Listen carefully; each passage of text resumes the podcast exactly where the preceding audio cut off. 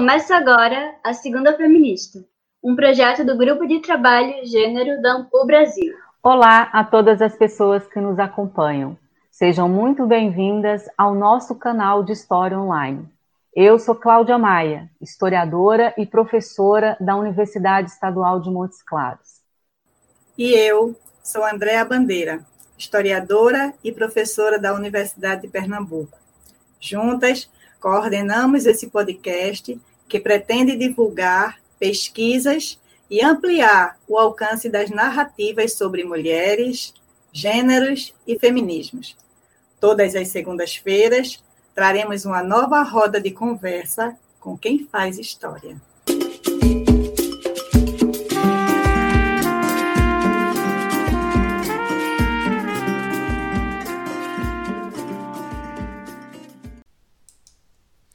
Na década de 1960, enquanto o mundo ocidental se abria para a revolução cultural e sexual, proclamava e expandia as formas de liberdade, o Brasil se fechava numa ditadura que durou 21 anos.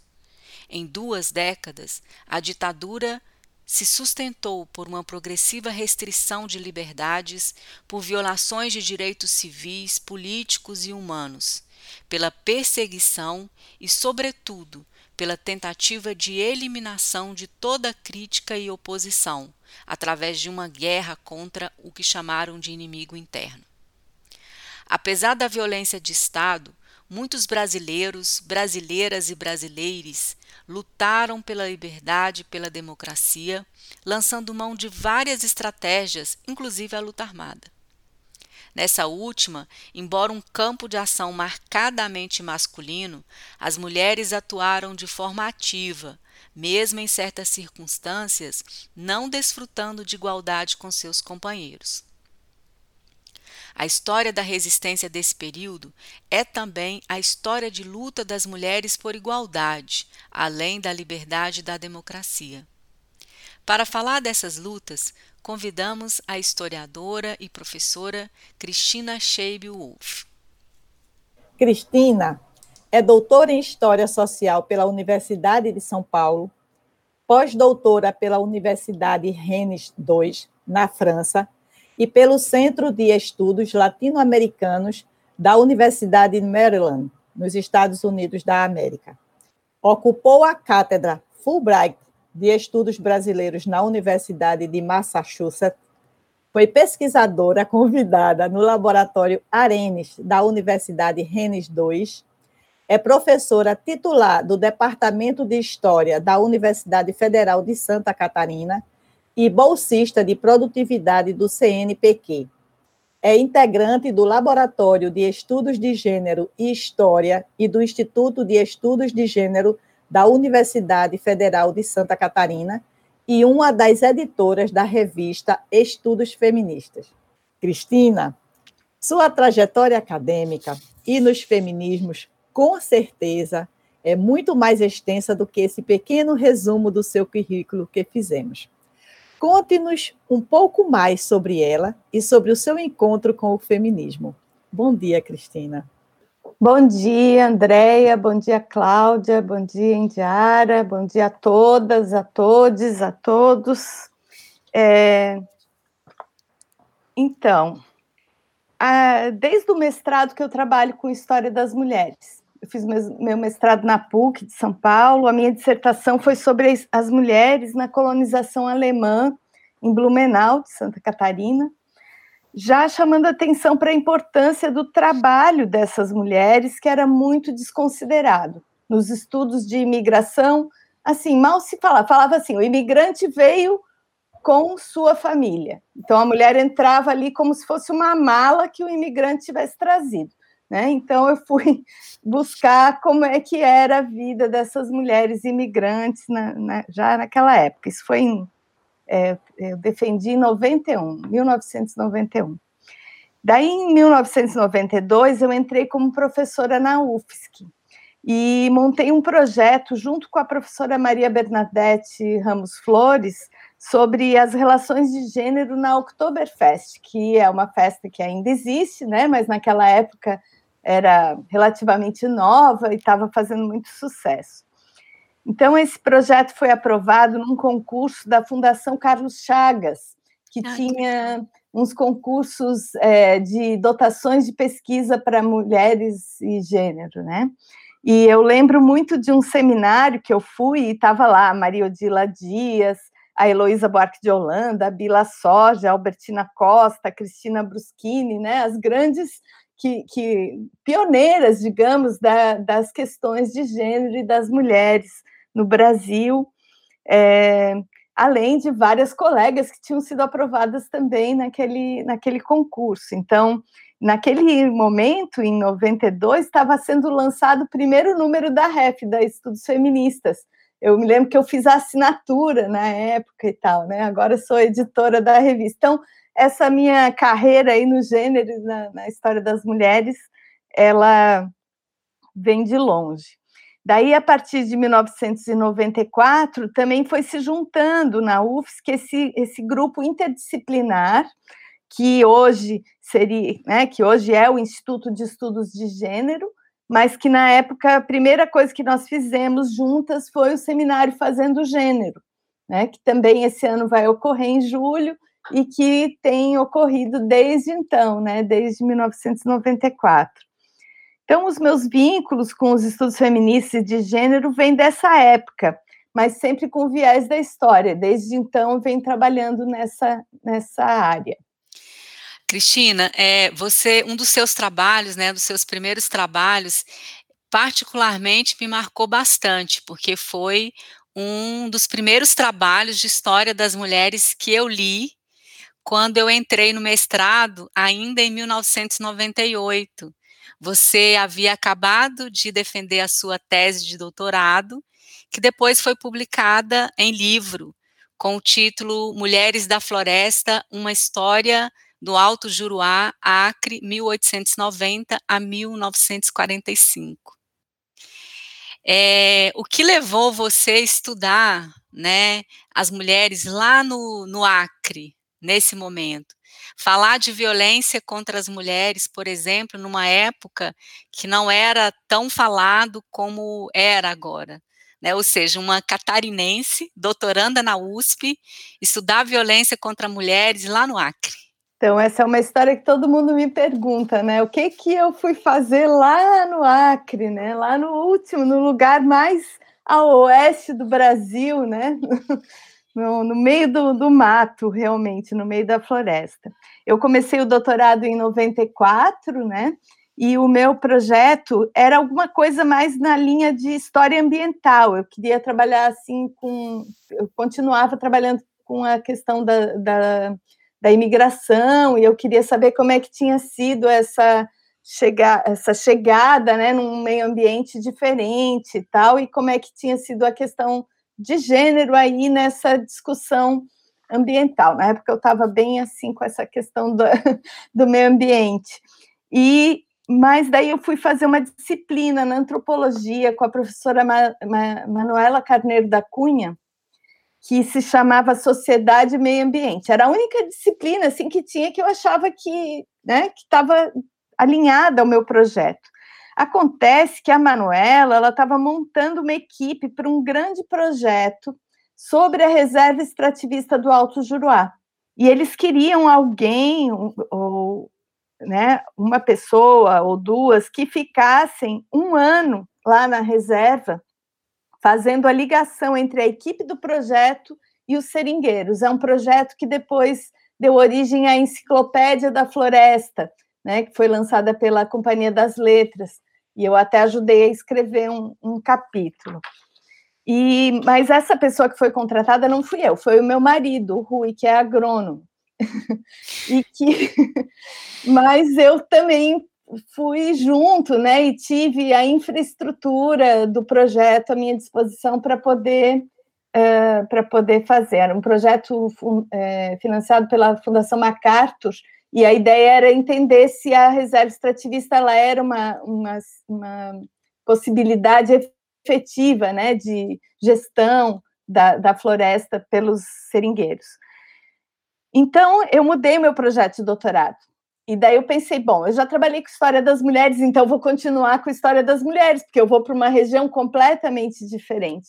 E daí comecei a ler tudo que tinha sobre é, coisas, né? Na, na, USP, eu me lembro que eu fui para aquela biblioteca do Instituto de Estudos Brasileiros, que tinha muita coisa antiga, assim, fui ler tudo que eu, tudo que eu consegui encontrar sobre a Amazônia, sobre o Acre, e foi me dando um mal-estar, porque os historiadores diziam que não existia mulheres lá.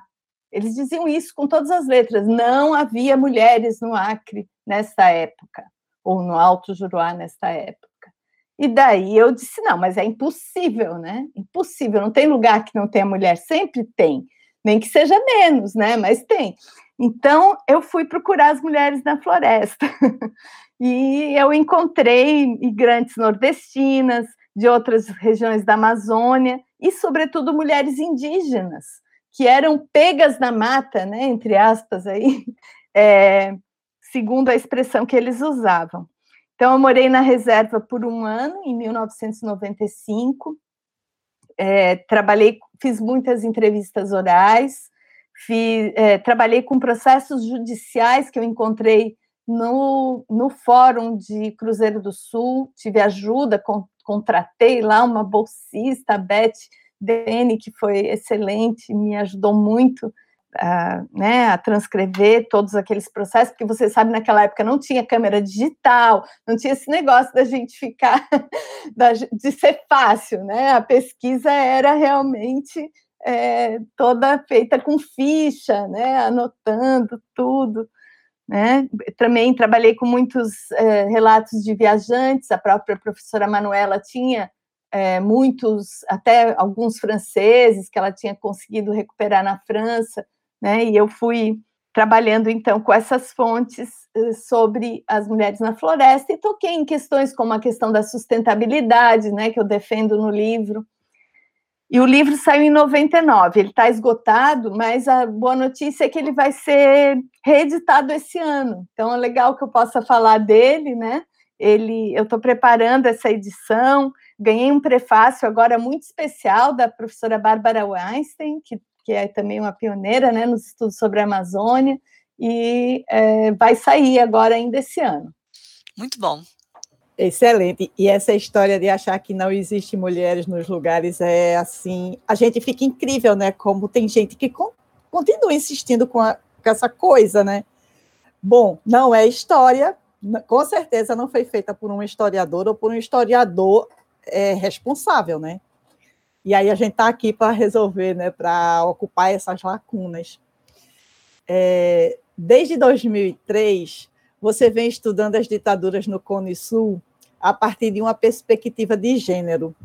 Nos fale sobre as relações de gênero no contexto da resistência armada no Brasil.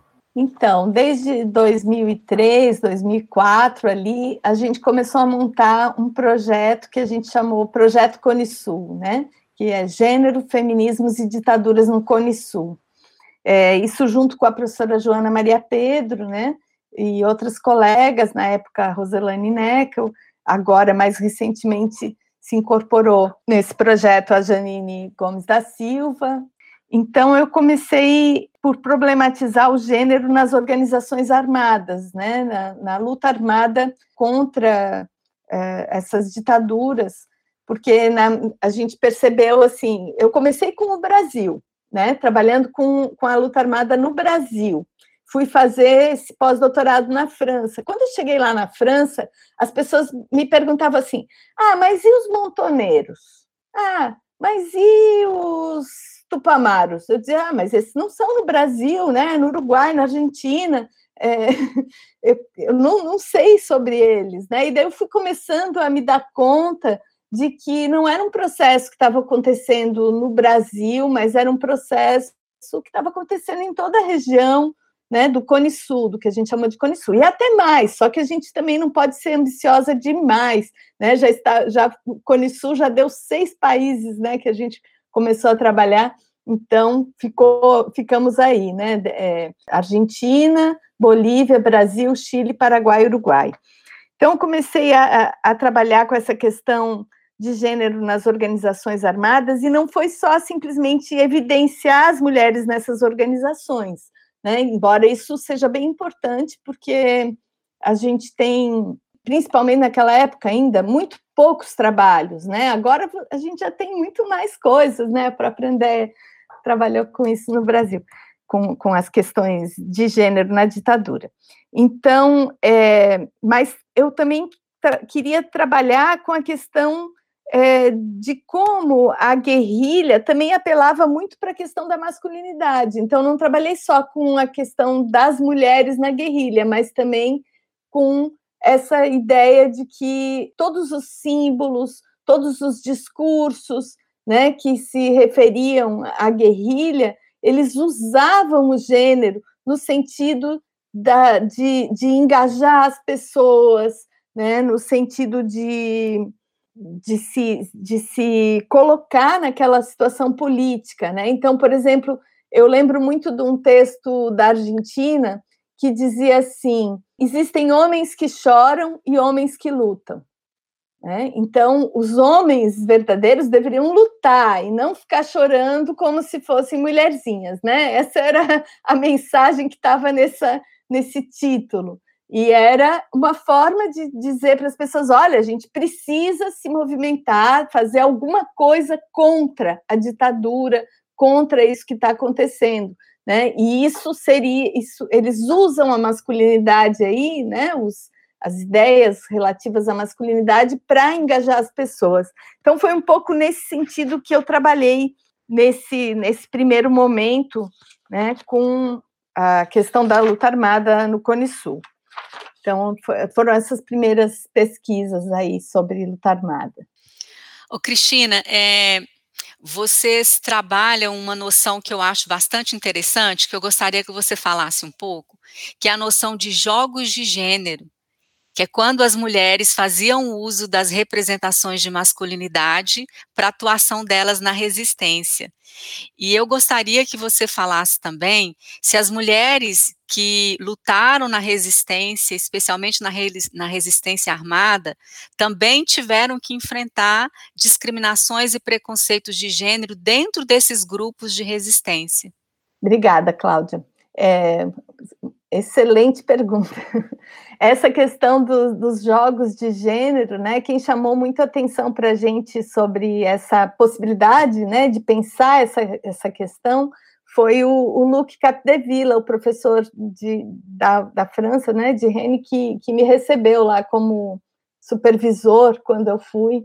E ele tem um texto que ele faz uma comparação entre as várias, entre o que acontecia na Bolívia o que acontecia na Argentina e o que aconteceu na Segunda Guerra Mundial na Alemanha, quando as mulheres de judeus eh, se colocaram, né, eh, eram mulheres alemãs que tinham casado com judeus e que vão, vão fazer uma resistência, né, em nome da sua do seu papel de gênero, do seu papel de esposa, assim como as madres da Praça de Maio, né, na Argentina, vão usar esse papel de mãe, né, ou como na, na, Bolívia, né, as mulheres dos mineiros, né, as donas de casa, vão usar essa, essa questão de serem donas de casa, de serem esposas dos, dos mineiros bolivianos, para se colocar no, no espaço público e chamar atenção para as coisas que estavam acontecendo, para as violências, né, e, e, e, criar uma certa legitimidade.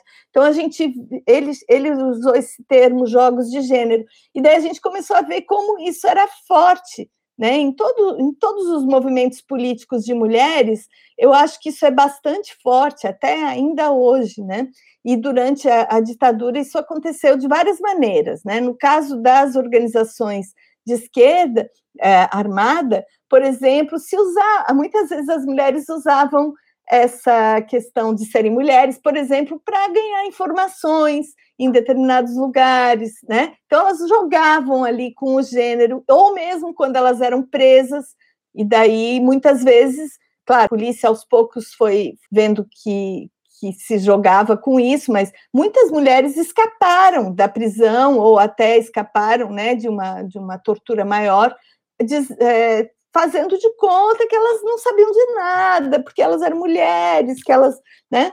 Agora outras não, outras foram assassinadas, torturadas, foi terrível o que fizeram com elas, né? E, inclusive usando o gênero daí de outra maneira, né? Porque a, a polícia também soube usar o gênero, né? Estuprando essas mulheres, usando a questão da nudez, usando a questão é, da, da maternidade, né? Torturando crianças na frente de mães, e esse tipo de, de violência horrorosa que a gente sabe que, que aconteceu, né? E também, na, mas aos poucos eu também fui vendo que isso também foi sendo usado na denúncia às ditaduras, porque também, claro, quando você fala de torturar uma criança na frente da mãe, isso sensibiliza as pessoas realmente, né? Até não que doa mais na mãe do que na, num homem, né? Mas o gênero faz com que a tortura numa mulher ou numa criança, numa mulher grávida, pareça uma coisa mais grave do que na, a tortura de um homem, né? Embora que é, é tortura igual, né? É dor igual. Mas também você perguntou sobre a questão da, da, de como era na, na luta armada, né, nas, nas diversas organizações, essa questão das mulheres. Porque, realmente, eu, eu costumo dizer que o gênero da guerrilha é masculino. A, a ideia da guerrilha é toda pensada com relação à masculinidade, né? Usar armas, é uma coisa militar, e toda a questão militar, ela está associada dentro da nossa sociedade ocidental a, a guerra, né, ela está associada à masculinidade diretamente, tanto que os exércitos são majoritariamente formados por homens ainda hoje, né? Não que as mulheres não estivessem nos exércitos muitas vezes, em vários papéis, né? Mesmo nas, em todas as guerras, as mulheres sempre acabaram participando, querendo ou não, né? sendo vítimas muitas vezes, mas também cuidando dos, dos feridos e tal, mas também é, lutando, né? Porque quando precisou, elas foram, pegaram a arma e foram, né? E nas organizações armadas, é, a gente tem mais ou menos uma estatística pelas pessoas que foram presas, né? E mais ou menos a gente pode dizer no Cone Sul entre entre 20 e 30% dessas organizações eram formadas por mulheres, porque a gente estava vivendo um momento que as mulheres estavam nas universidades, nos movimentos estudantis, que eram o lugar onde se, se recrutava né, os militantes para essas organizações. Então, muitas mulheres se incorporaram nessas organizações, mas para isso elas tinham que trabalhar, digamos, com o seu gênero. Elas não podiam, muitas vezes elas tinham que, que se desfazer de características que são atribuídas geralmente às mulheres, né? Delicadeza, é, né? A, a, questão da própria de se arrumar, de isso tudo muitas vezes era questionado, quer dizer, como é que você pode ser uma militante, né? Como é que você vai ser uma militar mesmo? Como é que você vai é, ser uma guerreira se você vai ficar preocupada com o seu cabelo, com o seu batom, ou com, né? Então era uma, uma, uma questão que, que, que, que se colocava para essas mulheres, né? Que foi colocada. E também, assim, elas tinham que provar muitas vezes. Um homem não precisava provar que ele. Muitas vezes eles não sabiam. É, usar armas, não sabiam, não tinham nenhum tipo de, de formação militar, mas eram homens, então já se esperava isso deles. Né? Agora, as mulheres é, elas tinham que provar muitas vezes que elas eram proficientes né, na, em atirar ou em fazer uma, uma ação de, de assalto ou algum tipo de coisa assim. Ela, era mais difícil para as mulheres né, é, se colocar tem uma, uma fala de um, de um é, uruguaio que disse é, perguntar para ele, né, como é que é essa questão das mulheres, e ele diz assim, ah, nunca é mais igual uma mulher e um homem do que atrás de uma pistola 45. E daí, só que até você chegar atrás da pistola 45, tem um processo aí da, das pessoas, né, dessas mulheres que tinham que prov se provar capazes de fazer essa ação. Então, é, desses estudos que começaram lá em 2003 é, sobre as ditaduras no Cone Sul, resultaram dois trabalhos que eu considero, e eu penso que né, a historiografia considera extremamente relevante, que foi Gênero, Feminismo e Ditaduras no Cone Sul, seguido de Resistência, Gêneros e Feminismo contra Ditaduras no Cone Sul, que reúne né, como organizadoras você, a Joana e a Ana Veiga. Você poderia falar um pouco mais sobre a importância desses é, trabalhos, né, como resultado, inclusive, do encontro né, de pesquisas nos países do Cone Sul? Então, esse livro, Gênero, Feminismo e Ditaduras no Cone Sul, né, o primeiro, ele foi, foi um colóquio que nós organizamos né, em 2009, na, na UFSC, foi o primeiro colóquio Gênero, Feminismos e Ditaduras no Cone Sul. Na época, a gente teve apoio do, do CNPq, da CAPES e da Secretaria de, de Políticas para as Mulheres também, nos ajudaram. E a gente conseguiu, então, trazer, reunir né, pessoas de todos esses países, porque a gente já tinha feito várias viagens a esses países, viagens de pesquisa, né? Porque a gente também, na época, teve é, apoio do CNPq, principalmente, mas também da FAPESC, fizemos um projeto para fazer essa pesquisa nos diversos países, em, em, grupo, né? A gente conseguiu constituir esse grupo de, de, pesquisadoras, né? Que incluía eu e a Joana como na coordenação, mas incluía também muitas doutorandas, muitas mestrandas, é, alunas de iniciação científica, né? Do LEG, do Laboratório de Estudos de Gênero e História, e a gente foi, então, trabalhando muitas dessas é, mestrandas, até de iniciação científica da época, hoje são professoras, doutores em várias universidades, né? A Ana Veiga é uma né, que que está aí no, no, Nordeste, né, na, na Paraíba, tem várias outras pessoas.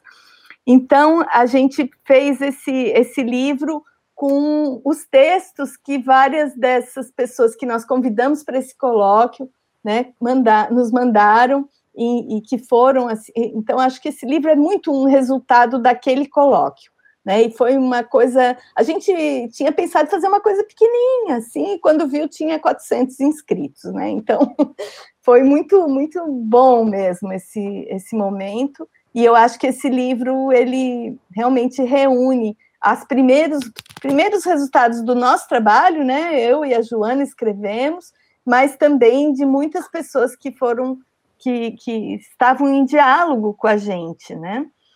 E o segundo livro, o Resistências, a gente chama, porque ele, ele é um livro que, então, ele, ele apresenta os resultados do, das pesquisas da equipe do LEG, né? Então, ele tem aí tem coisas que, que foram artigos, capítulos que foram resultados de TCCs, de, de teses, de dissertações, de trabalho de pós-doutorado também, é, de toda a equipe que a gente tinha na época. E foi um trabalho muito legal, muito conjunto, porque a gente, cada um produziu o seu texto, mas daí a gente leu em conjunto todos os textos, discutimos na equipe e daí a pessoa refazia. Foi um trabalho assim muito muito legal mesmo de, de tentar apresentar o resultado dessas dessas pesquisas, né, que a gente estava fazendo.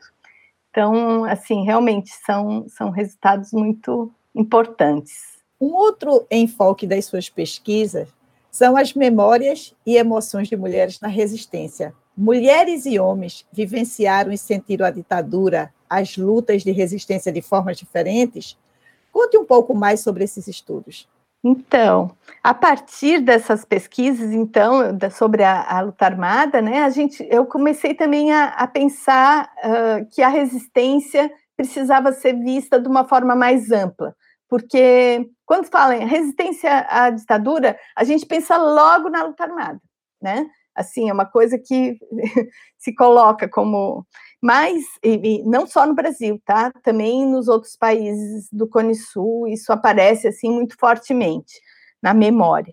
Mas é, outras formas de resistência foram muito importantes e as mulheres tiveram um protagonismo muito grande nessas outras formas também, né? Como é o caso das organizações de direitos humanos, né, como eu estava falando, das mães e familiares de presos e desaparecidos, e daí a gente vai pensar que o gênero da resistência, desse tipo de resistência, é feminino, né? Porque eh, justamente essa questão dos jogos de gênero é bastante explorada, né? e o protagonismo dessas organizações é muito das mulheres, não só na Argentina com as madres e as abuelas, mas em todos os países do Cone Sul, no Chile, no Brasil, você vai ver que quem está à frente dessas organizações, na maioria das vezes, são as mulheres. Que no Brasil a gente teve, inclusive, um movimento feminino pela anistia, né, que foi muito forte, muito importante, e na construção dessa da, da, democracia, né, da redemocratização. Essa denúncia que esses grupos fizeram sobre as torturas, sobre os desaparecimentos, né, sobre as violências né, da, da, das ditaduras, foi, foram extremamente importantes para se criar uma opinião pública mundial né, contra as ditaduras e fazer com que elas tivessem que acabar. Né? Claro que também teve a crise econômica, claro que também teve outras questões que se colocaram aí que ajudaram na, na redemocratização, mas eu acho que também não dá para a gente tirar a importância desses grupos, né, de, de principalmente mulheres, claro, tiveram homens que estavam junto também, mas que foram protagonizados pelas mulheres. Então, é, a partir daí também é, a gente começou a pensar no uso político das emoções, né? A partir dessa questão é, da resistência e dessas formas, essas outras formas de resistência. Uma das coisas que começou a aparecer muito foram as emoções. Né? E a gente está finalizando agora o projeto Políticas da, da Emoção e do Gênero na resistência às ditaduras no Cone Sul, fazendo um cruzamento das questões de gênero com a história das emoções e dos afetos, né? Vai sair também um livro agora sobre esse, tá, já estamos com ele praticamente pronto, ele está na revisão, já está, né? Vai ser, espero que ele seja publicado ainda esse ano. É, vai ser um e-book, vai ser gratuito para todo mundo e também uma série de vídeos sobre as emoções. Então a gente começou a tematizar como é que foi o amor, né? Como é que o amor aparece nesse contexto da política, da, da resistência? Será que é a mesma coisa, né? Estão pensando a história das emoções nesse sentido de que as emoções também são dependentes do, do do contexto em que elas estão vivendo, que tem a questão cultural, que tem a questão simbólica, né, que está toda aí colocada. Então, é, vai sair, cada capítulo do livro é sobre, pega uma emoção, né, a gente se baseou muito da, na, na Sara Ahmed, né, que, que tem aquele livro Política Cultural das Emoções, que ela vai pegando por emoções, a gente resolveu copiar, né, dela. Então, vai ter um capítulo sobre amor, um sobre amizade, um sobre coragem, um sobre medo, luto, voluntariedade, esperança, solidariedade, raiva e ódio, culpa e riso. E a gente vai ter também um vídeo sobre cada um desses aspectos, né? Sobre cada uma dessas emoções que vão estar disponíveis no YouTube do LEG. Já estão quase prontos também, estamos ali só está terminando a legendagem e coisa assim, mas é, eu estou muito empolgada com esse projeto e com esse resultado desse projeto, que também é um projeto que tem anos e anos de pesquisa e que tem uma equipe grande que está trabalhando. É, não é, não fui eu que escrevi todo o livro, né? Não, pelo contrário, é, cada capítulo tem lá uma pessoa, uma autora, ou duas, ou três, em alguns casos, e é um trabalho conjunto, mas tudo foi discutido também, cada capítulo foi trazido para o coletivo, foi discutido, foi pensado. Então, é, é muito um, re, um, livro que é um resultado da, de uma pesquisa conjunta e de estudo né, dessa questão. E os vídeos também né, foram é, trazem as entrevistadas, né, porque muito a gente usou ah, nesse, em todos esses é, projetos, eu não nem falei muito disso, mas a gente usou muito a história oral, né? Em cada um desses países que a gente ia, a gente entrevistava várias pessoas e essas pessoas e foi assim muito importante esse acervo de história oral que nós fomos fazendo. Então, Cristina, uma última questão para te colocar. É, os estudos sobre a ditadura no Brasil não são muito numerosos, sobretudo pela ótica do gênero. Gostaria que você falasse um pouco da importância desses estudos na conjuntura atual, em que, por um lado, certos grupos tentam negar os horrores da ditadura civil-militar brasileira, e, de outro, os militares retomam ao centro da política e do governo. Eu gostaria que você falasse um pouquinho também, Cristina, do livro Mulheres de Luta, Feminino, Feminismo e Esquerdas no Brasil, que você publicou o ano passado como co-organizadora. Então, eu vou começar pelo Mulheres de Luta, rapidinho. O Mulheres de Luta também foi um projeto apoiado pela CAPES, que, é, que foi é, dentro do edital Memórias Brasileiras Conflitos Sociais, né? E a gente, então, fez um projeto coletivo, é, que eu fui coordenadora, mas teve uma equipe bem grande de pessoas, de, inclusive de várias universidades, né? A Ana, da, da Universidade do Ceará, né? Ana Rita Duarte, e a, também a Karina Jans Vojkovic, da, da Universidade de Ponta Grossa, porque ele era interinstitucional. E daí a, a gente fez nesse projeto uma, uma pesquisa tentando mostrar o feminismo como um conflito social que foi muito importante para configurar a sociedade brasileira atual. E mostrar essa relação, então, entre o feminismo e as esquerdas, e a gente pensou em fazer essa pesquisa também saindo dos centros, né, Rio e São Paulo.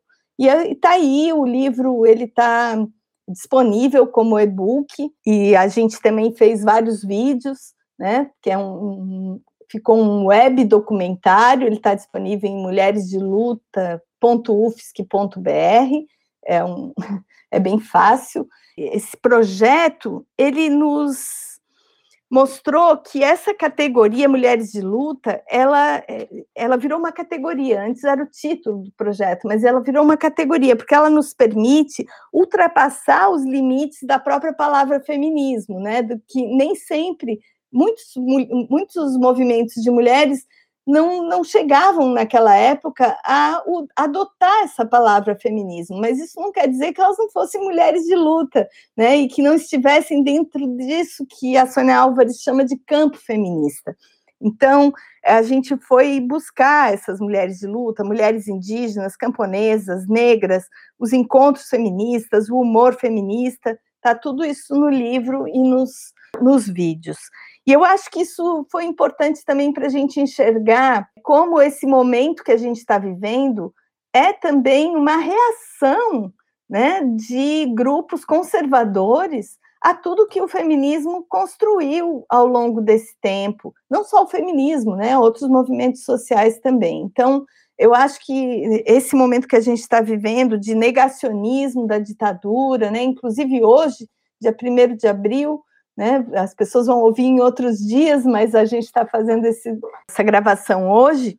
É, a gente está vendo aí manifestações de vários grupos que querem chamar a, a, ditadura, o golpe de 64 de revolução, né, que querem é, trazer uma outra ótica sobre a ditadura, mas eu acho que, bom, a história mostra que essa ditadura foi violenta, que ela suprimiu uma série de movimentos sociais que estavam se desenvolvendo no Brasil e que ela não trouxe nenhuma vantagem para a gente, ela só trouxe uma série de, de outros problemas. E agora essas pessoas querem negar e querem pensar a nossa sociedade de uma maneira totalmente conservadora também, eu acho que é importante mostrar como o feminismo ele, ele desafia as bases da sociedade que a gente vive hoje, né? As bases dessa sociedade que não é só capitalista, como é patriarcal, né? Essa forma de poder ela é, é desafiada pelo feminismo. Por isso que essa raiva contra o feminismo, essa raiva contra os estudos de gênero, porque eles desmascaram essas relações de poder e eles desafiam essas relações de poder. E por isso que é tão importante a gente continuar estudando por esse viés, né, o viés dos estudos de gênero, e especialmente também fazer esses estudos da, das ditaduras para é, mostrar o que elas fizeram com essa nossa sociedade. Cristina, estamos caminhando não é, para o final dessa roda de conversa. Neste mês de abril, o golpe de 1964 faz aniversário, 57 anos. E não temos o que comemorar. Apesar dos muitos discursos negacionistas que negam os horrores e os atrasos sociais e políticos advindos com os 21 anos de governo militar, eu quero então, assim, aproveitar esse momento para te agradecer. Agradecer a você por você ter assumido a responsabilidade de pensar e historiar. Eu acho que é muito importante que a gente permaneça pesquisando, falando, narrando, historiando esse período, porque foi esse negacionismo imposto, inclusive pela ditadura, que fez com que o golpe de 2016 se repetisse. E o golpe contra a presidenta eleita Dilma Rousseff é resultado desse, desse negacionismo, né? que obrigou a, a população brasileira a esquecer o que foi o golpe de 1974, um golpe contra a democracia, um golpe contra um governo eleito democraticamente, inclusive usando discursos falsos de tentativa, inclusive, desse governo implantar um, um, comunismo aqui no Brasil. E aí, também com discursos falsos, de novo, atravessaram e destruíram uma democracia que a gente levou, inclusive, muitos anos para reconstruir, para retomar. Então, eu quero te agradecer pela tua presença aqui no programa, agradecer pela tua pesquisa, agradecer porque você faz parte dessas, desse grupo de pessoas que insistem em lutar por um país democrático, por um mundo democrático. E eu quero também aproveitar e agradecer a todas as pessoas que nos escutam e que se juntam a nós nessa luta. Muito obrigada. Obrigada a você e obrigada a todos que nos escutam. Ah, eu também agradeço muito, fiquei muito honrada por esse convite e muito emocionada também com as tuas palavras agora, finais. Obrigada. Obrigada, Cristina, não somente por essa conversa de hoje, mas por todas essas pesquisas e todas essas produções que você trouxe aqui só um pedacinho delas, mas que são é, grandes contribuições para não só para a história das mulheres, né, mas para os estudos sobre a ditadura no Cone Sul, que, como eu disse, não são tão numerosos. E para conhecer um pouco mais sobre as pesquisas da professora Cristina, sugerimos a leitura do já citado e-book Mulheres de Luta, Feminismos e Esquerdas no Brasil, 1964-1984, que pode ser baixado gratuitamente no site da Amazon. Sobre essa pesquisa também foram feitos um vídeo, um web documentário que a Cristina já citou, que está disponível no site www.mulheresdeluta.ufsc.br. Os vídeos também estão disponíveis no canal do LEG no YouTube, Gênero e História. Obrigada também a todos que nos acompanharam hoje. No próximo episódio, vamos falar um pouco mais sobre as mulheres na ditadura com a professora Suzel Oliveira da Rosa. Esperamos você no próximo Segundas Feministas. Até lá! Gostou do programa?